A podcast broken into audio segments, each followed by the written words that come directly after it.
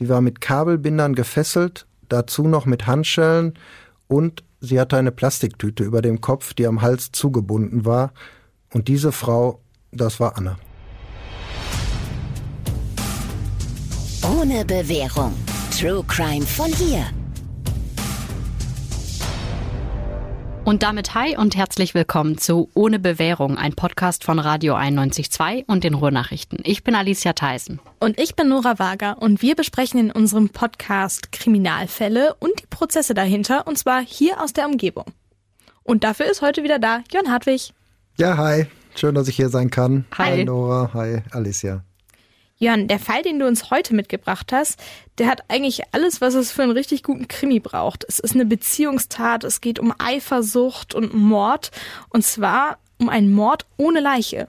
Das Gruselige an dieser Geschichte ist nur, dass es eben kein Schriftsteller war, der sich das ausgedacht hat. Sie ist tatsächlich passiert. Und zwar hier bei uns ganz in der Nähe.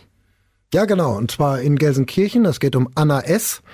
Anna war gerade mal 35 Jahre alt, als sie spurlos verschwunden ist. Das war am 23. Juni 2019. Man weiß inzwischen, dass sie tot ist und man weiß auch, dass sie ermordet worden ist. Aber wir wissen immer noch nicht, wo ihre Leiche ist. Und das war auch die Frage, die über diesen Prozess immer so ein bisschen geschwebt hat. Wo ist Anna? Ja, das war ja nicht nur die Frage im Prozess, sondern schon lange davor. Ähm, Genau. Also die Medien haben da die ganze Zeit darüber berichtet. Es gab natürlich Fotos, die von der Polizei veröffentlicht worden sind, vermissten Fotos, weil Anna war von Anfang an vermisst. Man hat zwar vermutet, dass sie vielleicht tot ist, aber das wusste man lange nicht. Eine Zeitung aus dem Rheinland hatte damals sogar selber eine Suche gestartet. Zum Beispiel Fotos von Annas Handtasche gezeigt und von einer kleinen Taschenlampe, die sie angeblich immer dabei gehabt hat.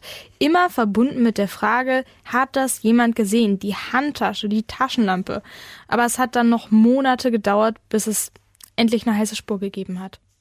Ja, genau. Und diese Spur, die ähm, hat dann letztendlich zu Annas Ex-Freund geführt, zu Michael S. aus Krefeld. Und dieser Michael S., der ist dann auch verurteilt worden zu lebenslanger Haft wegen Mordes. Das war im Dezember 2020. Die Richter haben damals außerdem noch die besondere Schwere der Schuld festgestellt und haben obendrauf auch noch die anschließende und unbefristete Sicherungsverwahrung angeordnet. Mehr geht dann in Deutschland wirklich nicht. Das ist die absolute Höchststrafe. Das heißt, es ist praktisch ausgeschlossen, dass er zum Beispiel nach 15 Jahren vorzeitig aus dem Gefängnis entlassen wird. In seinem Fall kann es sogar sein, dass er nie mehr rauskommt. Ja, liegt aber eben auch daran, dass Anna nicht die erste Frau war, die er umgebracht hat. Er ist Anfang 1999 schon mal vom Duisburger Landgericht zu elf Jahren Haft wegen Totschlags verurteilt worden. Damals hatte er eine Ex-Freundin mit 120 Messerstichen getötet und dann gibt es noch eine weitere Frau, auch eine ehemalige Freundin, die auch tot ist. Aber da konnte man Michael S. nichts nachweisen. Aber es sind trotzdem drei Frauen, mit denen er zusammen war, und die sind jetzt alle drei tot. Und eine davon war Anna S. Sie hatte den Angeklagten über ein Datingportal kennengelernt. Das war so um Weihnachten 2017. Die beiden sind dann zusammengekommen, haben aber nie richtig zusammen gewohnt. Sie hatte weiter ihre Wohnung in Gelsenkirchen und er wohnte in einem Hotel in Krefeld, das von seiner Mutter betrieben wurde. Kann man eigentlich sagen, dass die beiden so ein klassisches Liebespaar waren, Jörn? Weiß ich nicht. Ich, ich würde eher sagen, nein. Also Liebespaar, ja, vielleicht am Anfang natürlich. Da spielt natürlich immer Liebe ein bisschen ähm, eine Rolle oder sollte zumindest. Ähm, hier war es aber wohl so, dass Anna keine festen Beziehungen eingehen wollte. Sie wollte keine festen Beziehungen eingehen. Sie wollte keine feste Beziehung zu diesem Angeklagten eingehen. Das hat sie ihm auch immer wieder gesagt. Und sie hat sich wohl auch weiterhin auch mit anderen Männern getroffen, auch als sie mit diesem Angeklagten, mit Michael S. schon zusammen war. Was ihn aber dann wohl absolut eifersüchtig gemacht hat und auch wütend. Ja, er soll ja sogar in ihrer Wohnung Kameras angebracht haben, um sie zu kontrollieren, auszuspionieren. Und er wollte ja wohl auch immer wissen, was sie gerade macht, mit wem sie sich trifft. Das klingt für mich ehrlich gesagt schon nach harter Kontrollsucht, wenn nicht sogar in Richtung Stalking. Ja, das war wohl auch, das würde ich auch so sagen, absoluter Stalker. Das haben auch andere Frauen im Prozess erzählt. Aber nicht nur, dass er sie gestalkt hat, sondern sie haben auch erzählt, dass er sie massiv bedroht hat, dass sie richtig Angst vor ihm hatten, Todesangst zum Teil. Ich weiß noch, im Prozess ging es zum Beispiel um eine Prostituierte, die diese Angeklagte kennengelernt hatte, als er das erste Mal ähm, aus dem Gefängnis entlassen worden ist. Das war 2013, also nach dem gewaltsamen Tod seiner ersten Freundin vor dem Mord an Anna, über den wir hier heute sprechen. Da hat er auf dem Straßenstrich in Essen eine Frau kennengelernt und hat hier, ja, der, der Klassiker hat gesagt, ich hol dich hier raus, wir beide, wir schaffen das und du bleibst bei mir. Und diese Frau hat aber dann auch irgendwann, wollte sie das nicht mehr, weil er halt so absolut besitzergreifend war. Und als sie ihn dann verlassen wollte, da hat er sie komplett mit Pfefferspray eingesprüht. Er hat sie geschlagen mit einem Schraubenschlüssel, er hat sie gefesselt und ähm, ja, dann hat er ihr sogar noch ein Handtuch über den Kopf gelegt und da saß sie dann und er war in der Wohnung auch und da hat sie wirklich gedacht, das war's jetzt. Ich werde jetzt hier sterben. Das ist dann zum Glück nicht passiert, aber auch für diese Tat ist der Angeklagte damals ähm, verurteilt worden zu zwei Jahren und acht Monaten Haft immerhin. Aber auch Anna war ja wohl erstmal ganz angetan von ihm. Auch wenn es immer hieß, dass sie sich schon ein halbes Jahr, nachdem sie zusammengekommen sind, wieder trennen wollte. Aber so richtig losgelassen hat sie ja trotzdem nicht. Sie hat sich danach immer wieder mit ihm getroffen und sie hatte wohl auch bis zum Schluss Sex mit ihm. Ja, das stimmt. Ähm, das haben wir so im Prozess gehört. Das ist sicherlich auch ein bisschen komisch. Aber Michael S., das darf man nicht vergessen, der hat natürlich auch alles versucht, um sie an sich zu binden. Und zwar mit allen Mitteln. Er hat sie belogen, er hat ihr Angst gemacht, er war bei ihren Eltern, hat erzählt, ähm, wir beide, wir planen die Zukunft, wir wollen ein gemeinsames Kind haben. Und vor allem hat er immer so getan, als wenn er unwahrscheinlich reich ist. Und das hat Anna geglaubt. Am Anfang zumindest. Ja, da soll er ja irgendwie sogar eine Tante erfunden haben, die in der Schweiz lebt, äh, von der er ganz, ganz große Erbschaft bekommt und so weiter. Ja, Anna erzählt, dass diese Tante auf jeden Fall Geld schicken wird und zwar richtig viel. Ähm, er hat ihr erzählt, es geht hier um über 700.000 Euro und er hat Anna auch erzählt, ja, und obendrauf will die Tante noch das Nachbarhaus kaufen, das Haus äh, neben dem, in dem du wohnst, und da will sie dann einen Kindergarten eröffnen. Da kannst du dann arbeiten. Anna war Kinderpflegerin und das, ja, das war natürlich alles toll für sie. Irgendwie, ja, wie so ein Traum halt. Und diesen Traum, den er ihr da vorgespielt hat, den hat sie dann nie hinterfragt. Ich meine, das klingt schon ziemlich an den Haaren herbeigezogen, wenn jemand sagt, ich habe eine Tante in der Schweiz, die das Haus neben deinem kauft, um dir da einen Traumjob hinzubauen. Doch, sie hat schon Fragen gestellt, aber der Angeklagte, der hatte irgendwie immer eine Antwort parat. Er hat ihr dann einen Scheck präsentiert, den es wirklich gab, von einer Schweizer Bank in Zürich ausgestellt, über 754.000 Euro. Es gab ein Schreiben von einem Rechtsanwalt, der sich angeblich um diesen Hauskauf kümmern wollte. Und, ganz perfide, diese Tante, die hat sich auch bei Anna gemeldet. Die hat mit ihr gechattet und da hat sie natürlich erstmal gedacht, ja, da, ne, klar, das kann ja alles stimmen. Das sah auf jeden Fall erstmal alles echt aus. War es aber nicht. Diese Tante in der Schweiz, die gab es überhaupt nicht. Den Account, den hatte der Angeklagte mit ihrem Namen halt angelegt und er war dann auch derjenige, der mit ihr gechattet hat. Der Scheck, das war eine Totalfälschung und äh, ja, diesen Rechtsanwalt, den gab es zwar, aber der wusste natürlich auch von nichts. Da hat er einfach den Namen benutzt. Aber das konnte Anna am Anfang zumindest ja alles nicht wissen. Ja, am Anfang nicht, aber irgendwie ist ja dann doch noch skeptisch geworden. Der Angeklagte hatte sie überredet, ein neues Auto zu kaufen, einen Smart für 25.000 Euro. Der sollte natürlich auch mit dem Geld der Tante bezahlt werden, aber dieses Geld, das kam dann natürlich nicht, weil es diese Tante ja eben überhaupt nicht gab. Ja, genau. Und das war natürlich dann auch tatsächlich der Moment, wo sie dann skeptisch geworden ist, äh, wo sie noch mehr Fragen gestellt hat. Der Smart war irgendwann da und das war natürlich auch ein Riesenproblem für Anna. Das Autohaus wollte Geld sehen. Sie hatte kein Geld, sie hatte gar kein Geld dafür und war eigentlich sogar mit diesem Kauf jetzt total überschuldet auf einmal.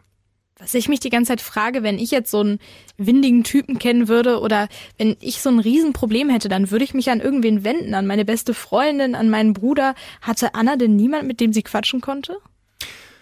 Ja, sie hatte eine Schwester, mit der hat sie wohl auch geredet. Eine beste Freundin sowas, woran du vielleicht gerade denkst. Also haben wir im Prozess zumindest nicht gehört, dass es sowas gab, aber diese Schwester, die hat den Angeklagten wohl sofort durchschaut. Die hat Anna immer gewarnt. Die hat gesagt, Anna, glaub dem nicht alles, der erzählt Mist, du kannst dem nicht trauen. Und vor allen Dingen hat sie gesagt, irgendwann, sie hatte da wohl sowas wie so einen siebten Sinn. Sie hat gesagt, triff dich bloß nicht mehr mit dem alleine. Kann sein, dass dir was passiert. Und damit ähm, sollte sie ja dann auch tatsächlich Recht behalten. Aber Anna hat nicht auf sie gehört. Sie hat sich trotzdem weiter mit dem Angeklagten getroffen, hat das vor ihrer Familie aber dann verheimlicht wohl. Da muss ja Anna eigentlich klar gewesen sein, dass das nichts Gutes sein kann, wenn die Schwester einwarnt, wenn man die Beziehung vor der Familie verheimlichen muss. Also die Frage ist ja, warum hat sie diesen Mann weiter getroffen? Allein um Sex kann es ja jetzt nicht gegangen sein, weil du hast ja vorhin schon gesagt, sie hat ja auch andere Männer getroffen, ähm, sogar als sie dieses halbe Jahr schon ja in der Beziehung war mit dem Michael S. Ja, ich glaube auch nicht, dass es nur darum ging, dass sie deshalb nicht loslassen konnte. Der Angeklagte war jetzt kein gut aussehender Mann. Im Gegenteil, er war total übergewichtig. Aber er hatte Anna ja nun mal in diese Falle gelockt mit diesem Autokauf und da kam sie nicht mehr raus und da hat sie vielleicht immer gedacht, naja, vielleicht gibt's doch noch eine Chance ähm, mit der Tante, das hat sie zwar auch nicht mehr geglaubt, aber vielleicht hilft er mir am Ende ja doch. Wir waren ja immerhin mal zusammen und ähm, sie konnte aber auch deshalb vielleicht, auch wenn sie es gewollt hätte, keinen richtigen Schlussstrich ziehen, weil er immer wieder mit neuen Geschichten gekommen ist. So hat er ihr zum Beispiel erzählt, dass sein Vater und seine Mutter innerhalb kürzester Zeit äh, verstorben sind. Das stimmte zwar auch nicht, das hat Anna auch gemerkt, weil die Mutter irgendwann an ihr vorbeigefahren ist im Auto und sie kannte die Mutter aus diesem Hotel in Krefeld, weil sie ja mit dem Angeklagten zusammen war und deshalb auch in Krefeld war. Aber wenn man das dann so hört, das ist natürlich dann auch so ein Moment vielleicht, wo man denkt, okay, ich will das zwar endgültig beenden, ich will den auch nicht mehr sehen, aber jetzt ist vielleicht gerade mal ein schlechter Moment. Und dass der Täter nicht nur gelogen hat, sondern auch zu viel mehr fähig war, war klar, als sein Feuer in ihrer Wohnung gelegt hat, in der in Gelsenkirchen. Er ist da reingegangen mit einem Schlüssel, den er sich nachgemacht hat, und zwar heimlich ähm, hat zwei Grillanzünder genommen, einen auf die Couch gelegt, den anderen aufs Bett und das hat richtig gebrannt. Es hätte zwar einen Rauchmelder gegeben, aber den hatte er vorher abmontiert. Zum Glück haben die Nachbarn den Qualm rechtzeitig gesehen, sodass der schlimmste Schaden verhindert werden konnte und nicht das ganze Mehrfamilienhaus abgebrannt ist. Aber was sollte der Brand denn eigentlich? Also er hatte ja keine Spuren zu verwischen zu dem Zeitpunkt. Ja, im Prozess hieß es immer, dass er damit seine Macht demonstrieren wollte, dass er Anna zeigen wollte, ich kann dich vernichten, wenn du mich verlässt. Ja, aber hat er da nicht irgendwie Angst gehabt, dass direkt die Polizei bei dem auf der Matte steht? Doch, absolut. Deshalb gibt es noch so eine kuriose Randgeschichte. Er hat nämlich einen anonymen Brief verfasst, den er an die Polizei geschickt hat. Und ähm, ja, da schreibt er, dass Anna den Brand selbst gelegt hat. Er schreibt, dass sie eiskalt ist, dass sie unberechenbar ist, dass sie eine Frau ist, der jedes Mittel recht ist, um ihre Ziele zu erreichen und dass es ihr in diesem Fall nur um die Versicherungssumme ging. Deshalb hat sie ihre Wohnung angezündet. Ja, und diesen Brief hat er, wie gesagt, abgeschickt an die Polizei, um natürlich von sich abzulenken. Aber die Geschichte hat doch wahrscheinlich keiner geglaubt. Ähm, was war denn eigentlich mit Anna? Hat die denn keinen Verdacht geschöpft? Hat sie nicht gedacht, ja, das kann eigentlich nur mein Freund, Ex-Freund, was auch immer gewesen sein? Ja, sie hat der Polizei auf jeden Fall sofort erzählt. Das ist der, den ihr sucht. Den müsst ihr fragen. Mein Ex-Freund Michael S., der muss das Feuer gelegt haben. Aber das war dann auch später immer so ein Punkt, der ja so ein bisschen für Kritik gesorgt hat, auch Kritik an der Polizei, weil den Ermittlern vorgeworfen worden ist, ihr habt das mit dem Brand nicht schnell genug ermittelt. Hättet ihr da schneller ermittelt, wärt ihr schneller auf Michael S. gekommen, wäre er möglicherweise schnell festgenommen worden und dann hätte es diesen Mord an Anna gar nicht mehr geben können. Aber das ist natürlich auch immer so ein bisschen einfach. Ja, jetzt sagen wir nach dem Urteil, sagen die Richter, okay, alles deutet darauf hin, wir haben keinen Zweifel, er hat den Brand gelegt. Aber damals war natürlich noch eine andere Situation. Es gab Indizien, aber es gab keine Beweise und er hat das immer abgestritten und deshalb muss man immer so vorsichtig sein, finde ich, wenn man Kritik an der Polizei übt. Erstmal kennen wir die Ermittlungen nicht, die da gelaufen sind und zweitens, ja, man muss schon äh, sicher sein, wenn man jemanden einspürt.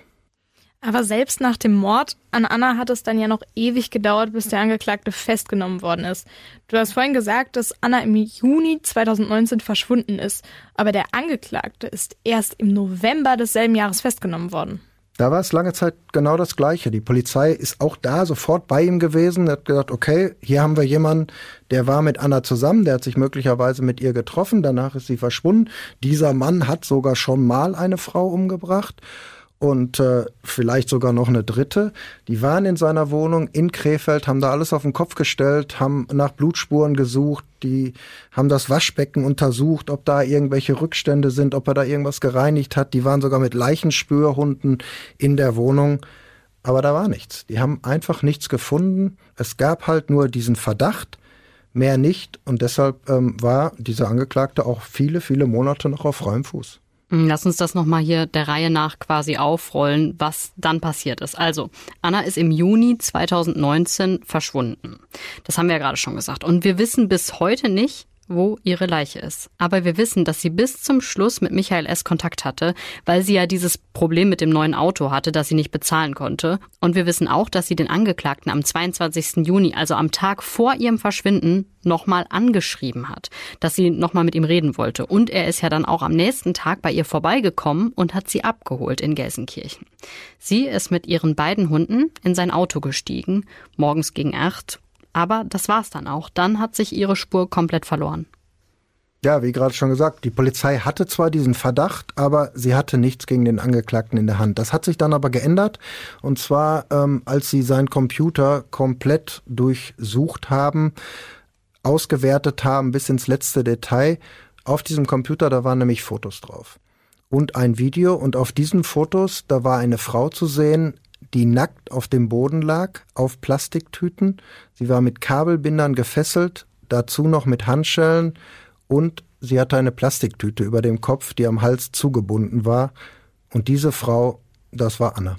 Aber konnte man sich da so sicher sein? Hat man sie direkt auf den Fotos erkannt? Eigentlich nicht, war auch lange Zeit ähm, strittig, aber es gab eine Tätowierung und über diese Tätowierung an ihrem Körper ist sie dann identifiziert worden. Ich meine, das war ihre Schwester, die sie damals dann ja, erkannt hat, die Tätowierung erkannt hat und Anna dann identifiziert hat. Aber auf den Bildern hat man da überhaupt gesehen, dass sie tot war? Weil zu dem Zeitpunkt war Anna ja nur verschwunden. Sie war ja noch nicht tot in der Meinung der Öffentlichkeit. Ja, das ist auch lange diskutiert worden. Die Verteidiger haben das natürlich immer wieder vorgebracht. Die haben gesagt, das wissen wir doch alles gar nicht. Das könnten hier doch auch Sexspiele gewesen sein mit der Tüte über dem Kopf und dass sie eben nicht tot war, als diese Fotos gemacht worden sind. Aber die Richter, die haben dann eine Rechtsmedizinerin hinzugezogen. Das ist immer so bei Mordprozessen. Da ist immer ein Rechtsmediziner oder eine Rechtsmedizinerin dabei und die hat gesagt, auf diesen Fotos, die hat hier auch nur die Fotos, nicht die Leiche, gesagt, auf diesen Fotos sind Totenflecke zu sehen. Und Totenflecke, sind nun mal ein eindeutiges Zeichen, dass diese Person ja tot ist und in dem Fall, dass Anna tot ist. Du hast ja jetzt gerade erzählt, dass eine Rechtsmedizinerin gehört wurde. Und das hört man ja immer wieder, dass Rechtsmediziner bei Prozessen dabei sind. Und man kennt es ja auch aus dem Fernsehen. Aber was die eigentlich so genau machen, ist oft gar nicht klar. Rechtsmediziner sind natürlich erst einmal Ärzte. Die haben ganz normal Medizin studiert, aber sich dann spezialisiert. Die Rechtsmedizin ist nämlich eine eigenständige Fachrichtung. Im Fernsehen sind Rechtsmediziner ja oft mit Pathologen gleichgesetzt, das ist allerdings falsch. Und auch abenteuerliche Ermittlungen, die dann Rechtsmedizinern in irgendwelchen Vorabendkrimis nachgesagt werden, haben überhaupt nichts mit der Realität des Jobs zu tun. Rechtsmediziner arbeiten nämlich im Auftrag der Staatsanwaltschaft oder eines Gerichts. Das machen Pathologen nicht. Rechtsmediziner führen Obduktionen durch um die Todesursache zu bestimmen, den Todeszeitpunkt oder auch manchmal die Identität des Opfers, je nachdem, wie so eine Leiche gefunden wird. Empfindlich darf man da nämlich nicht sein. Die müssen sich auch mit Leichen beschäftigen, die schrecklich zugerichtet sind. Die sind teils schon verwest oder haben lange im Wasser gelegen. Manchmal geht es aber auch um die Rekonstruktion von Unfällen oder um die Gefährlichkeit von Verletzungen oder auch um Folgen durch Kindesmisshandlung. Dann werden Rechtsmediziner dazu befragt, was könnte da passiert sein, was hat das ausgelöst. Zum Beispiel um die Frage, ob ein Baby geschüttelt worden ist oder nicht. Das hatten wir ja schon in der Folge mit Baby Nils, vielleicht erinnert ihr euch. Da gab es ja quasi eine richtige Gutachterschlacht um eben genau diese Frage. Ähm, Nochmal zurück zu unserem Fall. Die ähm, Richter gehen also jetzt davon aus, dass Anna diese tote Frau auf den Fotos ist und dass sie erstickt worden ist wegen der Tüte auf dem Kopf. So steht es auf jeden Fall im Urteil. Die Richter gehen davon aus, dass dieser Angeklagte Michael S. Anna die Tüte über den Kopf gezogen hat, dass er die Tüte am Hals zugebunden hat, dass sie dann erstickt ist und sie gehen auch davon aus, dass der Angeklagte eindeutig der Täter ist. Das hat jetzt nicht unbedingt nur mit den Fotos auf seinem Computer zu tun, aber auch, aber es gibt noch so ein kleines Detail. Auf den Fotos ist nämlich auch eine orangefarbene Puma-Socke zu sehen und zwar genau so eine, wie der Angeklagte sie getragen hat. Ich selbst habe die Bilder aber im Prozess nicht gesehen. Ähm, weder die Bilder von der Leiche noch irgendwelche anderen. Diese Bilder werden immer vorne am Richtertisch angeguckt. Alle können dann nach vorne gehen, die Staatsanwältin, die Verteidiger können nach vorne gehen, der Angeklagte übrigens auch. Er hat auch das Recht, äh, nach vorne zu gehen und sich die Bilder in der Akte anzugucken. Michael S. hat das aber in diesem Fall nicht gemacht. Warum bist du nicht nach vorne gegangen? Ja, wir dürfen das nicht. Wir sind da auf den Zuschauerplätzen und äh, wir können nicht einfach da im Gerichtssaal herumlaufen. Wir können zwar rausgehen jederzeit und auch wieder reingehen, aber wir können jetzt nicht vorne zur Richterbank ähm, gehen. Es gibt allerdings äh, mittlerweile ähm, viele Prozesse, da werden die Bilder per Beamer an die Wand geworfen, so dass sie alle sehen können. Aber bei Leichenfotos wird das in der Regel nicht gemacht. Es gab ja noch dieses Video, auf dem sieht man, wie der Angeklagte auch auf diesen Körper der gefesselten toten Frau uriniert. Ja, das war echt eklig. Ähm, ich weiß noch, als darüber gesprochen worden ist, eine Psychiaterin, die hat dazu im Prozess gesagt, das war so eine absolute Machtdemonstration durch den Angeklagten. Es ging ihm um Erniedrigung, es ging ihm um Bestrafung, Deshalb hat er das gefilmt, natürlich auch, äh, um sich die Bilder später immer wieder angucken zu können. Das Ganze, also diese Aufnahmen und die Videos, das soll ja in der Wohnung des Angeklagten passiert sein, aber die ist, wie wir vorhin ja gelernt haben, schon durchsucht worden. Die haben geguckt, sind da irgendwo Blutspritzer, sehen wir Reste vom Saubermachen, aber da wurde ja nichts in die Richtung gefunden. Aber eigentlich so eine Leiche, so schlimm das klingt, die riecht ja auch eigentlich und irgendwie musste ja auch Spuren hinterlassen. Wie hat der Angeklagte das denn hingekriegt, dass die nichts gefunden haben? Ja, das wird wohl so ein Geheimnis bleiben. Das ist so ein Punkt, der konnte im Prozess einfach nicht aufgeklärt werden. Aber interessant ist, was er so bei Google eingegeben hat in der Zeit vor seiner Festnahme ähm, und auch in der Zeit vor Annas Tod. Das waren nämlich so Suchanfragen wie wie lange dauert es, bis Leichengeruch entsteht? Und da wären wir zum Beispiel bei der Frage. Oder Verwesung und Leichenspürhunde, da hat er sich auch schlau gemacht, zumindest hat er diese Begriffe eingegeben. Wie lange kann man einen Toten zu Hause aufbewahren? Und dann gab es noch andere Suchanfragen. Jemanden erdrosseln ähm, war zum Beispiel sowas, was man nachher feststellen konnte. Plastiktüte über den Kopf. Wie lange braucht man, um zu ersticken? Also alles Suchbegriffe, die genau mit dieser Tat in Verbindung gebracht werden können. Das war ja für die Ermittler eigentlich makaber gesagt wie so ein Jackpot, so ein Suchverlauf, wo eigentlich die komplette Tat rekonstruierbar ist. Ähm, diese ganzen Fotos, die Suchanfragen, die Lügen, die Brandstiftung ja auch. Das hat ja dann auch dazu geführt, dass die Richter am Ende gar nicht mehr gezweifelt haben und gesagt haben, okay, dieser Angeklagte Michael S., der hat Anna ermordet. Was ähm, hat er denn eigentlich zu den Vorwürfen gesagt? Er hat im Prozess gar nichts gesagt. Er hat eigentlich die ganze Zeit geschwiegen, von der ersten bis zur allerletzten Minute. Er hat auch keine Reaktion gezeigt. Als das Urteil gesprochen worden ist, ist er aufgestanden und hat sich abführen lassen. Okay, und seine Verteidiger? Ja, die haben gesagt am Ende, klar, wir glauben auch, dass Anna tot ist. An diesem Urteil der Rechtsmedizinerin, da kam sie natürlich auch nicht dran vorbei. Aber sie haben halt gesagt, es gibt immer noch Zweifel, dass es der Angeklagte war, der sie ermordet hat. Das kann man nicht wissen, das kann man nicht beweisen. Das sind aus ihrer Sicht alles äh, Spekulationen. Und auch die Google-Recherchen, die bedeuten jetzt nicht, dass der Angeklagte einen Mord begangen hat. Das sieht zwar unglücklich aus, so haben sie sich damals ausgedrückt, aber es kann doch auch sein, dass das Ganze einfach nur ein Unfall war, ein schrecklicher Unfall bei irgendwelchen Sexspielen und dass der Angeklagte dann Panik gekriegt hat, als er gesehen hat, dass Anna tot ist und dann gedacht hat, mein Gott, das glaubt mir doch kein Mensch, dass ich sie nie umgebracht habe, weil ich ja eben schon mal elf Jahre im Gefängnis gesessen habe wegen des gewaltsamen Todes einer anderen Freundin. Und ja, dann haben die Verteidiger gesagt, dann kann doch auch sein, dass er die Leiche genau aus diesem Grund einfach hat verschwinden lassen. Wo er sie hingebracht hat, das wissen wir aber auch nicht. Aber eigentlich gab es ja schon Hinweise, wo die Leiche sein könnte. Die Polizei hatte damals sogenannte Man-Trailing-Hunde eingesetzt. Also Hunde, die die Spur eines Menschen über extrem weite Strecken verfolgen können. Und äh, diese Hunde sind unabhängig voneinander eingesetzt worden, also nicht nur einer, sondern direkt mehrere. Und die Polizei wurde von den Hunden damals zu einer Müllverbrennungsanlage geführt. Und ausgerechnet in dieser Anlage hat der Angeklagte vorher auch mal gearbeitet, und zwar in Krefeld. Ich frage mich da halt immer, wie machen die Hunde das überhaupt? Wenn wir das mal wüssten, ist, glaube ich, also wirklich noch ein Riesengeheimnis. Ich weiß noch, die ähm, eine der Besitzerinnen dieser Mantrailing-Hunde, die hat das auch im Prozess gesagt. Die hat gesagt, wie das funktioniert, kann ich Ihnen überhaupt nie sagen. Aber es funktioniert. Und ähm, ja, und dann hat sie erzählt, was damals passiert ist. Das ist echt spannend, auch wenn wir das dann immer noch mal hören.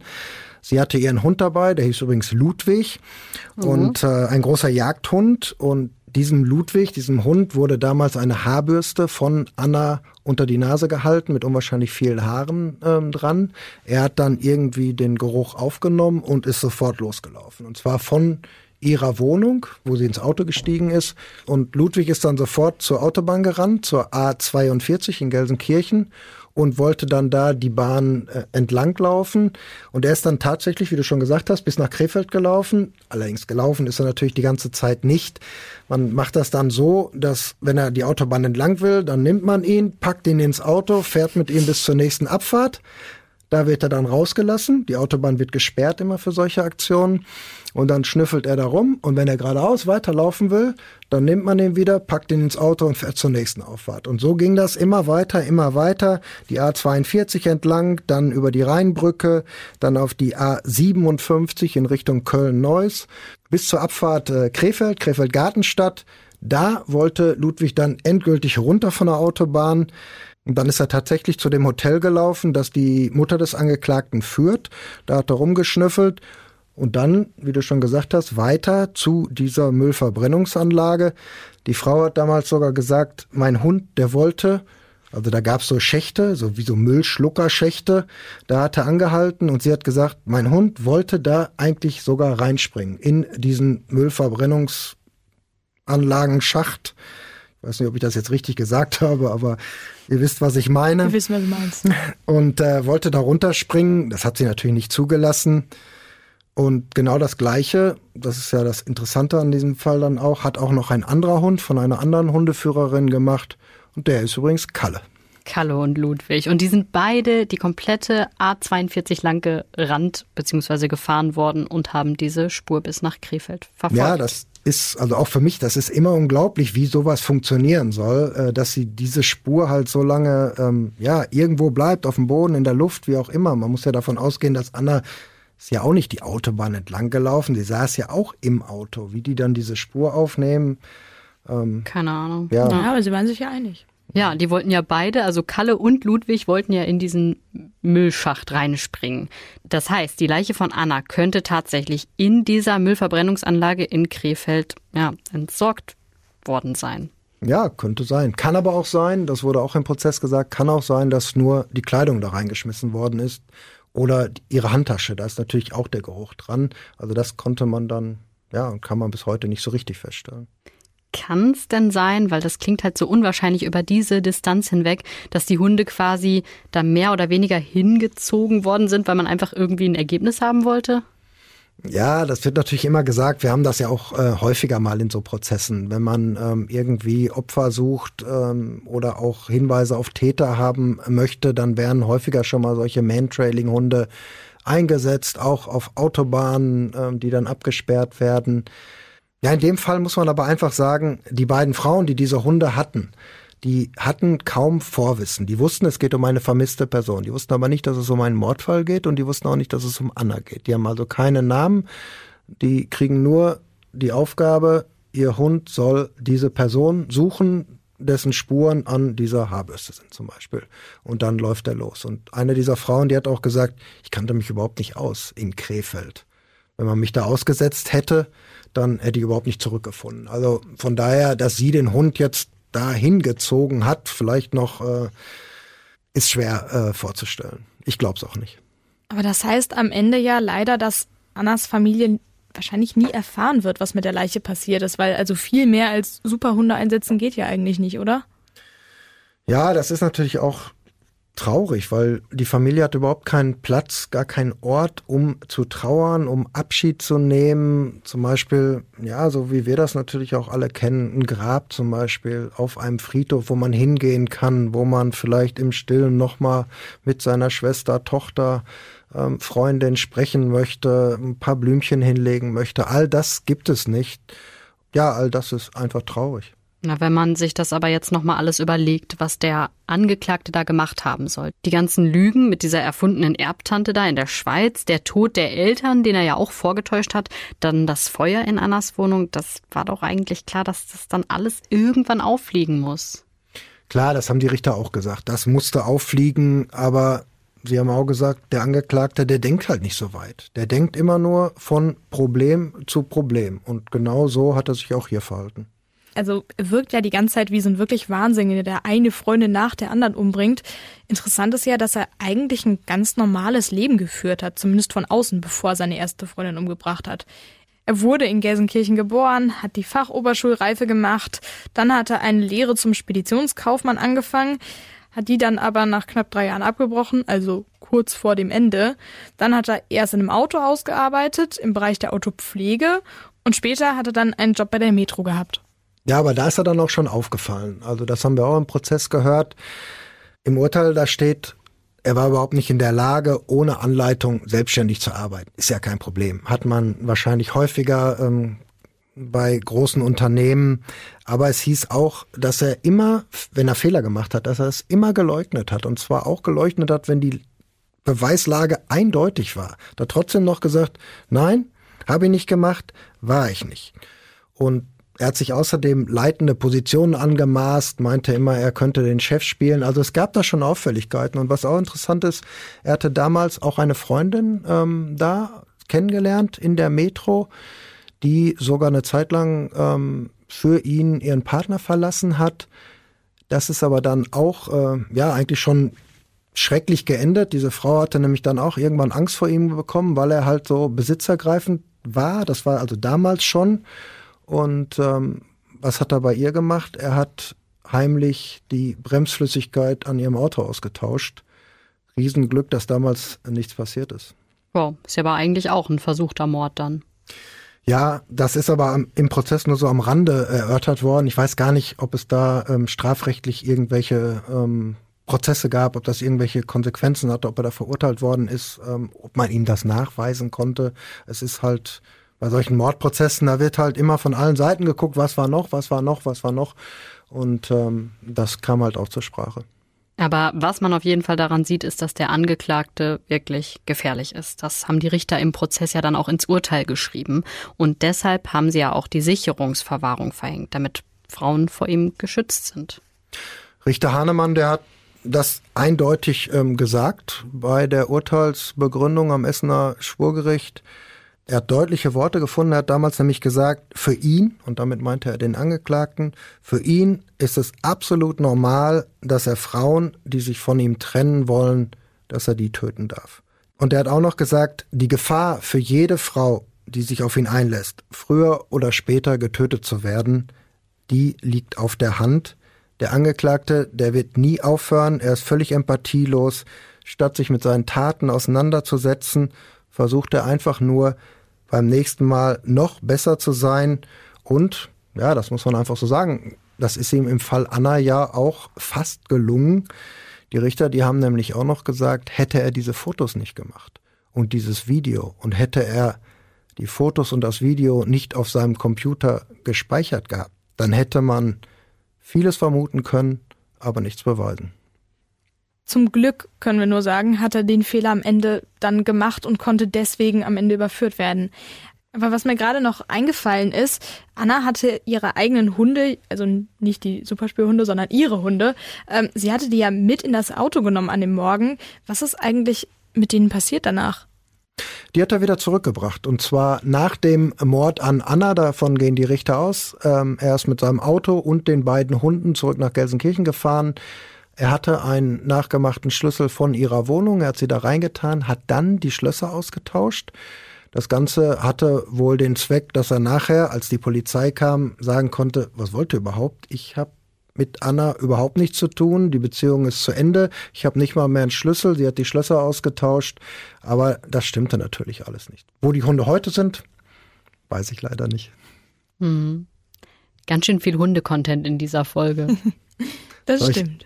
Wir haben ja bei diesem Fall jetzt eigentlich die perfekte Indizienkette. Also von, von den Vortaten, die er begangen hat, sprich, er hat schon seine Ex-Freundin umgebracht, er hat ein Feuer in der Wohnung gelegt von Anna, dann die Hunde, die zu seinem ehemaligen Arbeitsplatz rennen, die Suchanfragen. Das ist irgendwie so ein ziemlich runder Indizienprozess. Und das, obwohl es ja gar keine Leiche oder keine Tatwaffe gab. Und eigentlich ist es ja auch nicht üblich, dass die Richter dann auch direkt noch die Sicherungsverwahrung verhängen bei einem Indizienprozess, oder? Also, dass sie sich so sicher sind. Ja, dieses, das mit der Sicherungsverwahrung, das hat natürlich damit zu tun, dass sie einfach Frauen schützen wollen. Sie sagen, dieser Mann ist absolut gefährlich, absolut für, gefährlich für Frauen und äh, drei Ex-Freundinnen sind tot. Ähm, wir haben gesprochen über die Prostituierte, die da quasi in Todesangst in der Wohnung gesessen hat mit dem Handtuch über dem Kopf und eingesprüht mit Pfefferspray. Ähm, wir haben über die erste Freundin gesprochen von der Metro mit der Bremsflüssigkeit. Und die Richter haben einfach Angst und sagen, das geht immer so weiter. Und das sagen sie ja nicht nur sie selbst, sie berufen sich ja dann natürlich auch auf die Expertise von Psychiatern. Und ähm, ja, deshalb guckt man so einen Prozess auch dann wirklich von allen Seiten an. Aber wie ich gerade schon gesagt habe, am Ende waren es die Fotos und das Video. Das hat ihn überführt. Das fehlte noch, dieses Puzzleteil fehlte noch, um zu sagen, er war es, da haben wir keinen Zweifel mehr und dieser Mann muss jetzt einfach eingesperrt bleiben. Ich bin sehr froh, dass die Richter am Ende genau diese Entscheidung getroffen haben.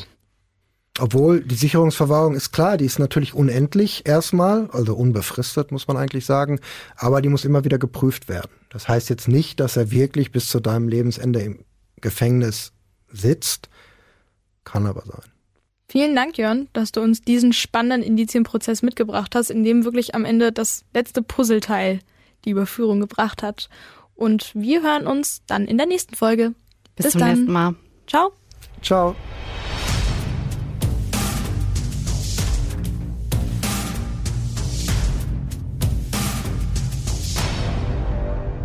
Wenn ihr noch einen Fall kennt, vielleicht bei euch aus der Umgebung, hier aus dem Ruhrgebiet, den ihr gerne mal besprochen haben wollt von uns, dann schreibt uns gerne bei Instagram. Das gleiche gilt natürlich für Feedback, da freuen wir uns immer drüber. Und wenn ihr noch keine Bewertung dagelassen habt bei Spotify oder auch bei Apple, dann macht das gerne.